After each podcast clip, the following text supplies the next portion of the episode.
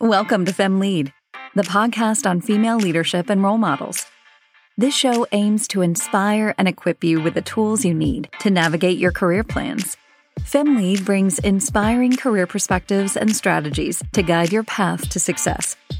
Your host, Alexandra, will interview role models on new exciting topics with each episode. If you like what you hear, give us a review and subscribe to the show on your preferred streaming platform. Enjoy. Welcome all to season four of Fem Lead Podcast. We discuss career breakthrough, and we have new guests, new stories, and new inspiration to share. Today, my next guest is an empowerment champion, working to provide girls and young women with the skills to build the future of work. Dora Palfi is the co-founder and CEO of Imagilabs, an edtech company making products that empower girls with the skills, confidence, and community to create with technology. She has a bachelor's degree in neuroscience with a minor in computer science from New York University Abu Dhabi and has studied human computer interactions at KTH Royal Institute of Technology in Stockholm. Dora worked as a developer at Morgan Stanley, as, a, as an UX designer at Cisco, and has substantial experience teaching programming to children and teenagers, as well as advocating for women in technology. She's originally from Hungary, and true to her fictional namesake Dora the Explorer, living, studying, and working in 10 countries across four continents. In addition to her work to bring technology closer to girls, she's uh, also a yoga instructor bringing mindfulness closer to engineers. We already have a super, super, super nice introduction here. Dora has also been recognized on the Forbes 30 under 30 2021 list as one of Europe's leading social entrepreneurs and as a Cartier Women's Initiative Fellow in 2020. So, without further ado, let's welcome our guest for the day, Dora Palfi. Hello, Dora. Welcome. It's such a pleasure to have you here. Thank you so much. I'm really glad to be here and, and to finally make this happen. Exactly. We've been um, we've been discussing this for a few months because uh, we've met in different uh, instances. We have also been uh, discussing at the Nordic Women in Tech Awards about making this interview a possibility. Uh, Dora is very busy, and she also has a very cool startup to to tell us more about. And I think it's uh, really a story about how you can take an idea and transform it into a movement that can inspire girls and teenagers to code. And I would love if you can tell us more about uh, Imagilabs and where are you now as our first question to begin with. Awesome. Yes, thank you so much. Um, so we like to say that at Imagilabs, we are bringing a fresh take on tech, gaming, and social impact. These are sort of three things that we are combining um, to achieve our goals. And before I dive more into the details, um, I like to start with this like exercise in logic. So if we can agree that technology is our future, and I believe a lot of your listeners probably from the tech industry, so they would agree. And we also, unfortunately, agree that women are not equally involved in tech today. So in the EU, um, men make up about 87% of all the ICT workforce. And when it comes to like actual developers, it's even a higher percentage. Uh, so from here, it sort of like logically follows. If tech is the future and women are not equally involved in tech then we don't have an equal chance to shape the future. And so this is what um, i wanted to change uh, and then sort of where to tackle this problem right? Like there's this is a problem on so many different levels uh, and also an opportunity to change this in so many different levels. Does it come to women in the boardroom women investing women leading companies um, women going from university to becoming developers? But actually the area that uh, i was really excited about focusing on was at the much earlier stage. Um, so it turns out that until around the age of 12 girls actually have a very similar interest and also confidence to boys that they could create with tech and they could you know be a scientist they could be a programmer. And it's in the early teen years when most girls lose this interest. I think in sweden particularly this number is something like 50% of girls lose the interest between the age of 11 and 16 uh, that they could do tech or, or for technology. And so yeah this is what we set out to to change with Imagilabs um, and it all started with uh, a research project I had at, at university that sort of like eventually turned into the startup. Mm-hmm. That's super. I love the fact that you gave us all the context about the problem behind what your startup is trying to solve.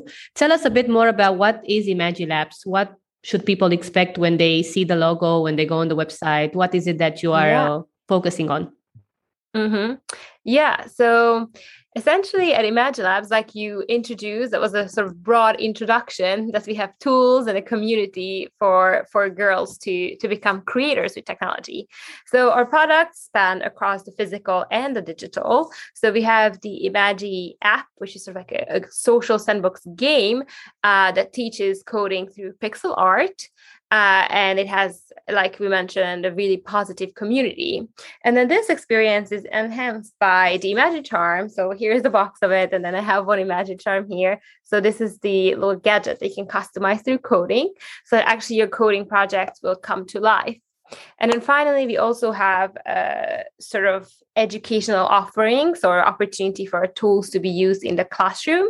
And so that is an additional pillar to what we do. So we don't just provide like games and toys for home use for kids to engage with coding, but also for nonprofit organizations, after school programs, and, and various sort of group settings in which uh, kids would be learning to code. Mm.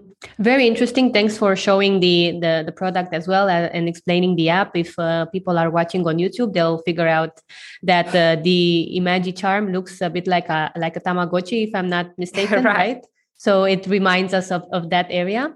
And tell us a bit about the number of users, engagement. Can you share a bit a few numbers with us? Yeah, sure. Um, so I guess what's super, super important for us is that, like you said, thinking about engagement and the fact that um, so over the last year we had about 12,000 registered users, but out of those we actually have like true super users who have been coding with us for over a year now. And I think like uh, you know we're still at an early stage where oftentimes it's not just about like the large numbers but about like individual stories. So having girls who have gone from not knowing anything about coding now being able to sort of like mentor new users even hold their own coding workshops like see them explain what for loops are to other users have been like extremely powerful for us and in terms of like also our growth, so we have the Imagi Charm Ride, the product that we sell. Uh, and uh, actually, like 80% of our market has been in, in the US. So that's our biggest market, but we're based in Sweden. So Sweden is our second biggest, and we're also present all across Europe. And when it comes to educational partners, we actually held workshops in 16 countries. So from Brazil to uh, the UAE to Latvia. So it's been really across the globe. That's great to hear. If uh, anyone is looking to invest in uh, the future of girls and education, I think they should uh, check out the story of Imagilabs and uh, consider consider reaching out to you. I know that uh, you know the, the, the start of a uh, of such a journey, especially if it's tackling important issues such as education, is very um, it's very easy to talk about, but it's very hard to implement. I'm sure that you are also trying some strategic educational uh, projects where you're trying to um, and enter in the US market, for example, in the K 12 um, setup, right? So I'm guessing there's a lot of work behind the scenes to make it even more um, known and and right, of um, course, yeah. So if anyone has any tips for that, feel free to contact Dora and uh, and share some insights some insights with her. When it comes to deciding to become an entrepreneur, you said this was a um, a student project. Tell us a bit about how did it become a business? Yeah. So yeah, I wasn't one of those uh, people who wanted to become an entrepreneur, and in fact, uh, like growing up in Hungary, I think the idea of like being an entrepreneur it like it didn't really exist or it wasn't cool. Like having your own business was kind of just like that's a shady thing to do uh, and then when i came to sweden to study for my master's degree i mean stockholm was just like buzzing with entrepreneurship. I had a few entrepreneurship courses. I like to say i was tricked into studying entrepreneurship because uh, for my scholarship uh, for my engineering course I, I was forced to take a few courses on business. Uh, but then what happened is that i had this this product idea or project idea and the more i heard about startups and i started to attend local events and meetups it seemed like whoa wow you could actually just turn this into something commercially viable and have impact at scale. And so it wasn't like from one day to another. It was more just like you know i used to be the type of person who like always had a million hobbies and was dividing my time between so many different activities. And then suddenly there was this one thing uh, this idea that just like kept taking up more and more space and it made it easy for me to say no to other things. And then i started to like drag some of my friends into it like hey could you help out with this prototype? Or you're a 3d uh, like artist. Could you design like how this could look like? And then it just started to take up more and more space. And then at some point um yeah we reached we reached a point where like okay we really want to do this. And then i think a month or two later we got our like first customer who wanted to pay us. And they were like okay I guess now we really need to actually make a company so we could like invoice for this. So you know, it it really was just like a gradual process, uh, and and we always just climbed the next mountain as it came. Mm. And I love the story of how um, it was a natural progression from an idea. Because if you look, for example, at the Female Invest and their start as having, you know, some uh, classes or courses on investment and then people saying i would pay for this. It's you know very mm. similar in terms of you created something that brought value and someone said well i would actually pay to have access to this. It's not uh, just about knowing that it the technology could exist or the concept can exist but i would pay to have it in my hands and use it myself or or their their children if they were if they were parents right? I think that's very very relevant to discuss a bit. Maybe what do you think would be a good advice for someone that uh, has this um, maybe lack of confidence to go for something that could become commercially viable, even though the concept is uh, actually accepted within a community. Do you have any sort of um, stories about confidence, fear of unknown, and um, how did you decide to push that forward and and start as an entrepreneur? Yeah, I mean, of course. These are really, really great points. So yeah, for us, the first customer was this organization who had like a program for girls to learn coding. And then they didn't just buy one, right? Like they paid for like 30 upfront and like a whole course. So I guess um yeah, when it comes to confidence, I mean, of course, it's actually good, I think, to not be overconfident. Or, or uh, this is like an ongoing debate in sort of like the startup investment community, right? That like investors might uh, refrain from investing in women because they're like, oh, they are not as visionary. When in reality, they are just more realistic, and and uh, you know uh, are really weighing the risks that they are going to take. So I mean, I think it both has a good and a bad side to it, like being a bit more sort of like uh, careful. And I think in the early days, like again, what I would say is always just like climb the next mountain. So I think like don't get paralyzed by all the challenges that could come up. Sort of just like think of it as a learning process and like what's the worst thing that can happen? I mean we we used to joke with this and i guess we still do sometimes like what's the worst thing that can happen? We'll have to go and get like regular jobs. And that's really you know um what could happen. So i think like having this approach to it that like oh I mean, especially in our case, we're like young, you know, just coming out of school. Like, what is there uh, to lose for us? Nothing. It's just really so much learning to be done. So I think if you look at it as as the learning process, as opposed to like, am I gonna succeed or fail? Uh, then you really remove that pressure and give yourself an opportunity to just like try it out and and see where it takes you super super useful advice and also very honest that uh, it also happened to you naturally that uh, it became a, a, a, commercial viable product and it took off.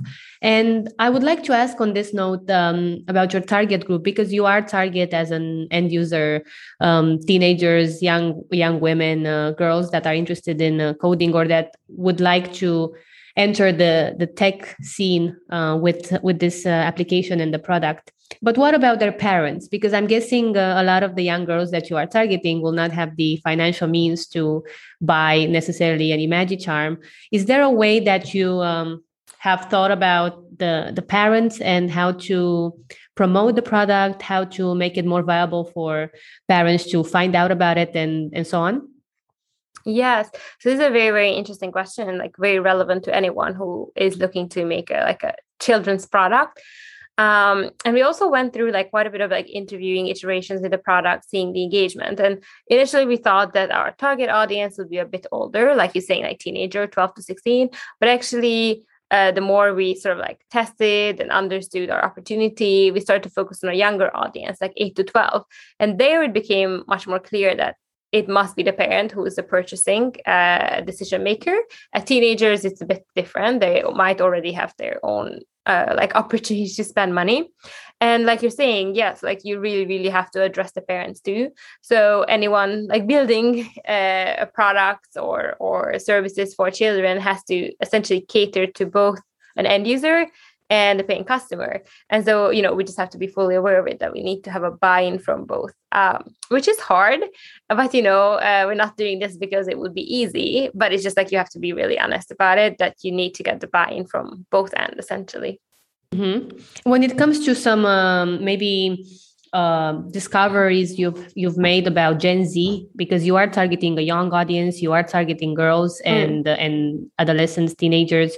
What are some interesting um, data that you can share with us about their interest in STEM, about you know the way they use the app? Mm.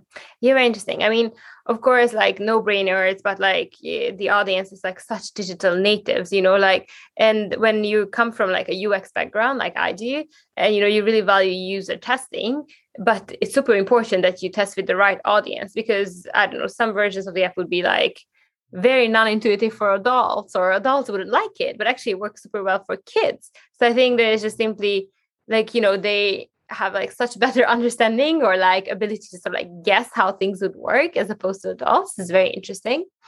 Um and i mean something that's like i mean it's both a learning and something that we are like aware of is of course like privacy and security.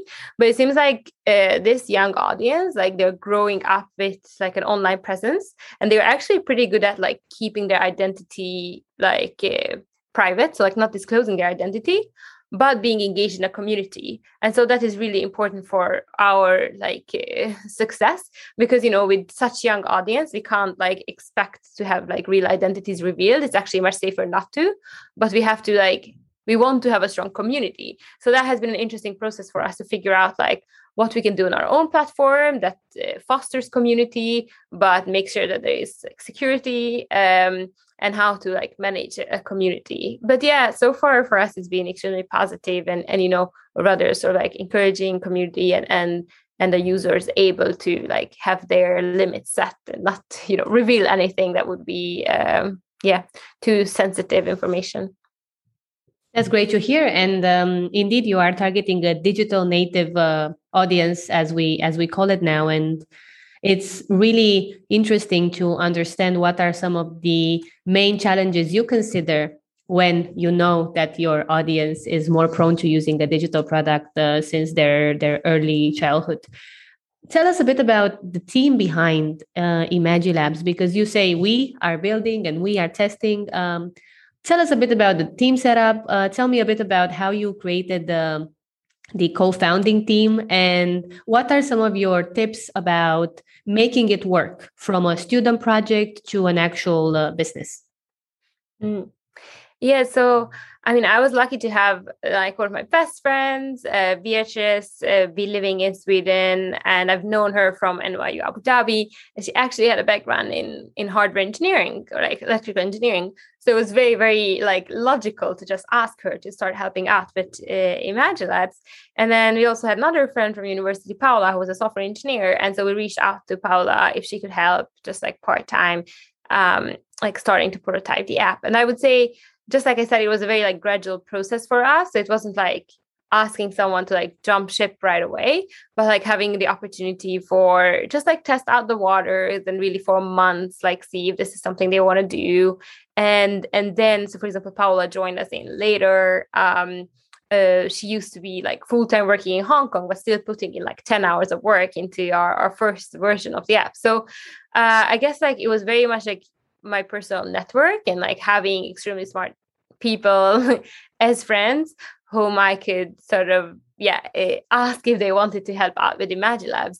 Um, but I guess when it comes to team, it's still like you know we have like complementing skills, which is obviously extremely important. But I think for us, what has been the biggest is just being really aligned on the vision and and why we're doing this, and being motivated from like by the same um, uh, like problem to be solved and so i think that has helped us through a lot uh, so i think that's like one tip for me just like being extremely aligned with uh, co-founders and then also of course like aiming for complementary skills um, and then I guess for the rest of the team, like, yeah, it, or just like in general, like now we've been growing, you know, with a few more employees. And it's always like super impressive when you can like find people who are just uh, probably a lot smarter than you at the things that you are hiring them to do. Um, and so, so yeah, that is like an exciting journey to to um, go down on. And I'm very, very happy and lucky that we have met uh, some people who who have like, you know, really fit into the team. Definitely, and to complement a bit the mission of uh, of the company, you know, it really reminds me, or it gives me this idea of bigger than self mission and vision. That you know, they're just people who relate to that so much, and that want to be part of the journey from the beginning or they want to mm. join mm. as the company is scaling and it's simply something that you feel when people get together and they're like we know why we're here the the co-founding team is aligned. We know that we have to accomplish big things and we are starting small but we're very ambitious. And mm. it's really good to hear that you found people that are aligned with this uh, mission and vision because it's uh, at, to a certain extent something most of us strive for to go to work and feel like we're fulfilled with the mission and the vision of the organization. So congrats on that. I think it's super super nice Tell us a little bit about uh, scaling. How do you tackle the scaling part of the business? Now you're talking about adding new members to the team, and I would be curious to know what do you see as challenges, barriers, um, something that you want to reflect on. Mm. I mean, I think it's um, again just referring back to the same question. It's like uh, always just get through the challenges that you're facing now, sort of. So um, yeah there's like so many difficulties and so many difficult problems to solve that honestly if i had known that all of this was going to happen it would have been probably really scary to want to start a company. But then like as you're moving forward you're also like more and more prepared to solve them. And and so i mean in this journey, you know, first we're part of Sting, which is this incubator here in Stockholm uh, that's really well known and also has like incredible mentors who are really good for our like first phase of the business. And then we were able to get some like really good angel investors on board. So, for example, Eros, who's the former CMO of Discord, is one of our angel investors, but also an advisor. We have another angel investor who was uh, who is one of the sharks, so like the Hungarian edition of Shark Tank, and you know had built a company from nothing to 700 employees. So I think like as you kind of like move forward, you start getting these mentors and advisors around, and like they really help you tackle most of the scaling problems so i would say like it again comes down to like so like people resources talent but also not just from like the team side but like the advisors that you're able to get uh, to be around you Mm-hmm. Super interesting. And also very important to know that uh, everything you're talking about is also backed up by investors and by teams of experienced professionals who give you advice, because it is obviously uh, something that is a normal progression as the company scales that you want to right. have good advice within your ecosystem. So definitely don't uh, don't think that everything happens uh, out of a sudden without any sort of, uh, right. of help. Okay tell us a bit about the, then the uh, experience in pitching and um, going to those investment meetings. Tell us a little bit about your um, experience with it. Any tips have you been in any situations where you were surprised or you were you know you learned something that you think is valuable to share? I mean, I think one thing is that, of course, as a founder, it's usually pretty hard to empathize with how it is to hear about your business for the first time because you know it so well and so i think that's also something i struggle with that uh, you know i assume maybe some there's some things that people would understand so like really making the language simple. And so when i went on the hungarian edition of shark tank i super appreciated the the pitch coaching there because i think that was the first time where i had like sort of like a very professional person who's like there's to be a million people watching this and these people like don't work in tech. So you know you have to make this like so simple that everyone will understand and and you know it really stuck with me some of the ways in which we like rephrase the things that i say because you know you just end up saying such like specific uh, jargon uh, that like doesn't resonate with people. So i think like some of the learnings have just been around like how to make it simple. Then i think again maybe just getting to the gender perspective like i've gotten this feedback and i am aware that like you know you have to be a bit better at like bragging or like phrasing things in a way where like go with the strength go with what you have already figured out. And i think like I have a natural tendency to like definitely not oversell. And so that's also something I think you have to to learn quite a bit. And you know, it's not about like making things seem bigger than they are, but just like really emphasizing the things that, that have worked well. Uh, so I think like these two have been like really big learnings, or like really simplify the language and then like focus or make sure that like you really outline the strengths and the positives. Um, yeah. Mm-hmm. And for our audience to understand a bit more about your day to day, how much of your, let's say, month or week, whatever you, however you wanna you wanna look at it, how much time do you spend on preparing for the next uh, fundraising round? How much time do you uh, do you spend uh, doing stakeholder management and talking to investors and, and mentors about the business? Yeah, it's a good question. So I actually do track my time so that like every week for the past more than three years now, I have like sort of a an outline of what percentage I spent on like product and sales and fundraising. And of course, like fundraising that comes more like in waves, right? Like there's times when you practically don't do any of it. Like maybe you just like write your monthly update to your investors. And then there's times when you like spend 80% or, or whatever on on that part. Um and so yeah, I guess like uh, there's no like right or wrong way, but I think the general sort of like startup knowledge goes that like the more you can be focused on it all at once, the better. But I would say in my experience, you know, life might not work that way always. and and you know, um it it will probably take longer than you first expected. So yeah. yeah, I think taking some extra time to um to prepare for the pitch to also do the management of you know discussions and everything. It's also part of the the actual fundraising process. And i feel that like you said it's always longer than it seems if you don't take in the time that you spend preparing uh, emails uh, discussions negotiations. So definitely something to to consider as well as part of the entrepreneurial game. It's not really all about creating an app or testing the product. It's also about selling it um, explaining all of the features to someone that's not necessarily um, tech invested as much. So super, super relevant advice. What is next then for Imagilabs? What do you have prepared for 2022 and also maybe for next year's? Yeah.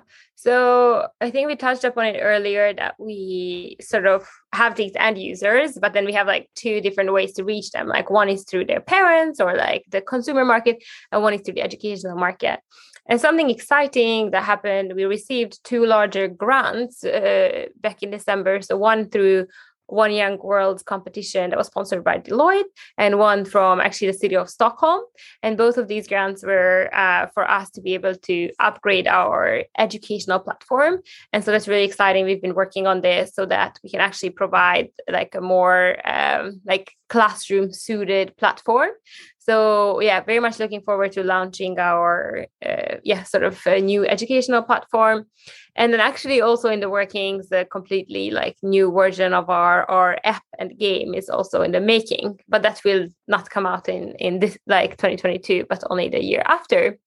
And i guess like one thing that i am looking forward to and and of course like so we launched our product like during covid right? And we have a physical product. And i mean it's not saying that like it's been impossible to use it because we've found ways around it.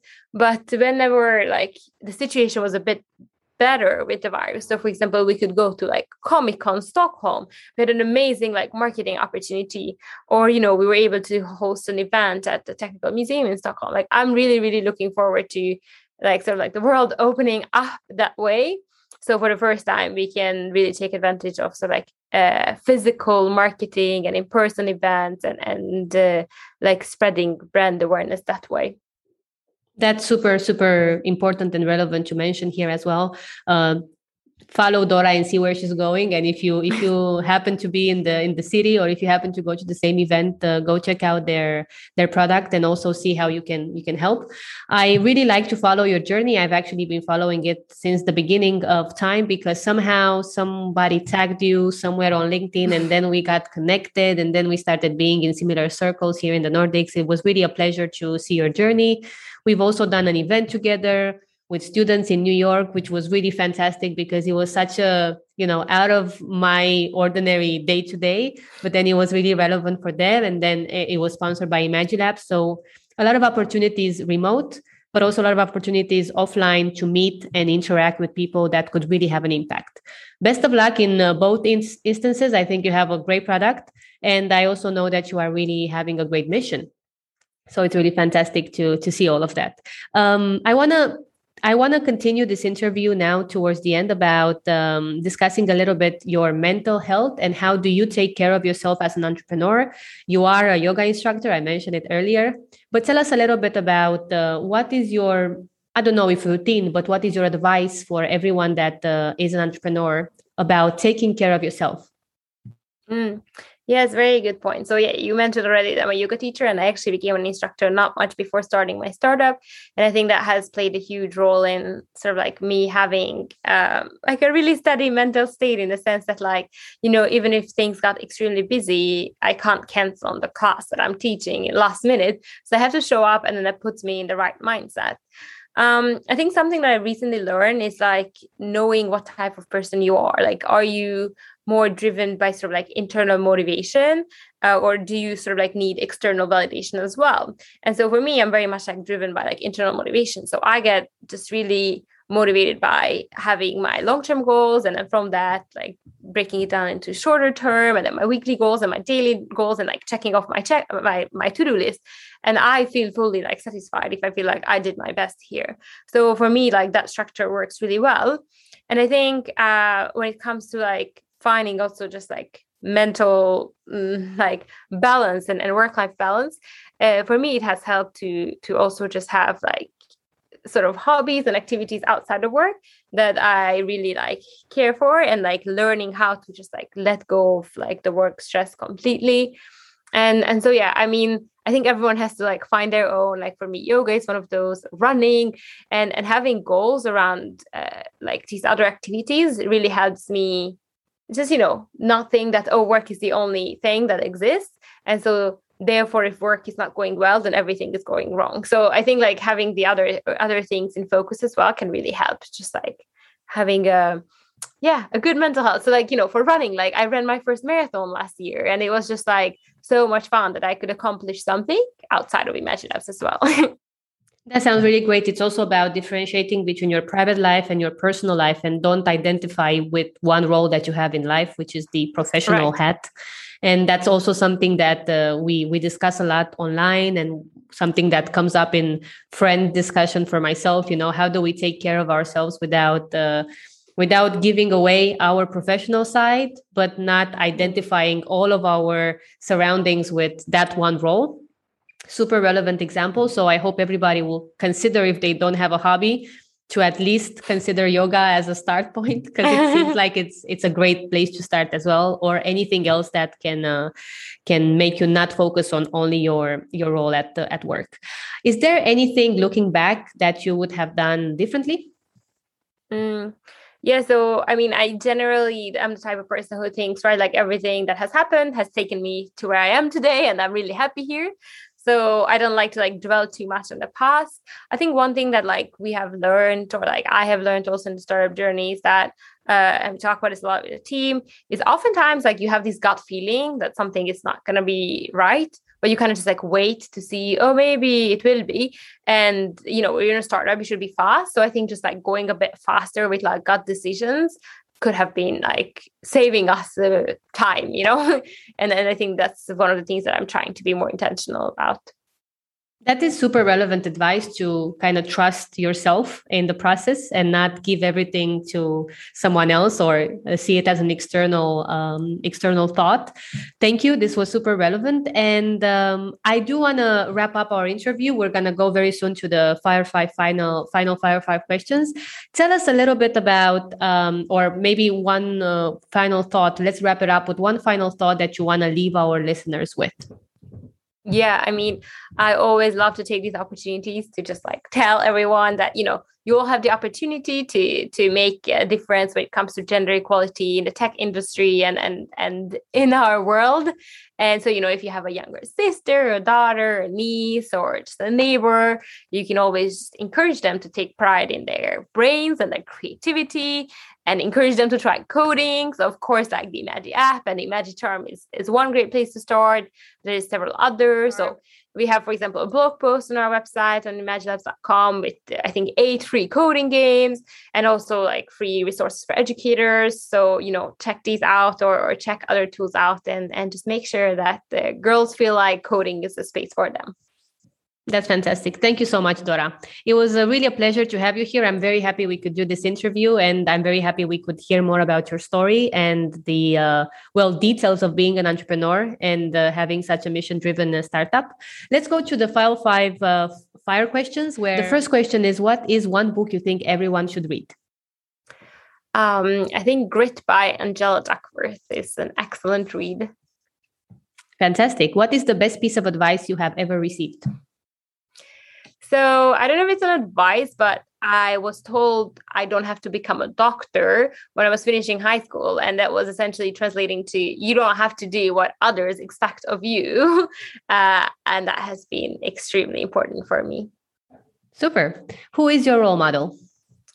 Um, yeah, this is a really hard one, but I think um, I do think of Melinda Gates as one excellent role model because of how she approaches like doing good in the world, like actually not just you know talking the talk but walking the walk doing her research and then implementing strategies to to create impact. Awesome. And if you were to have another career what would you choose to do? Oh well, so I mean, obviously, I'm extremely passionate about uh, like education. So I thought about, you know, I could be just teaching, become a teacher. I think that would be a fun uh, and very fulfilling career to have as well. Fantastic. And lastly, if you could change places with someone, who would it be and why?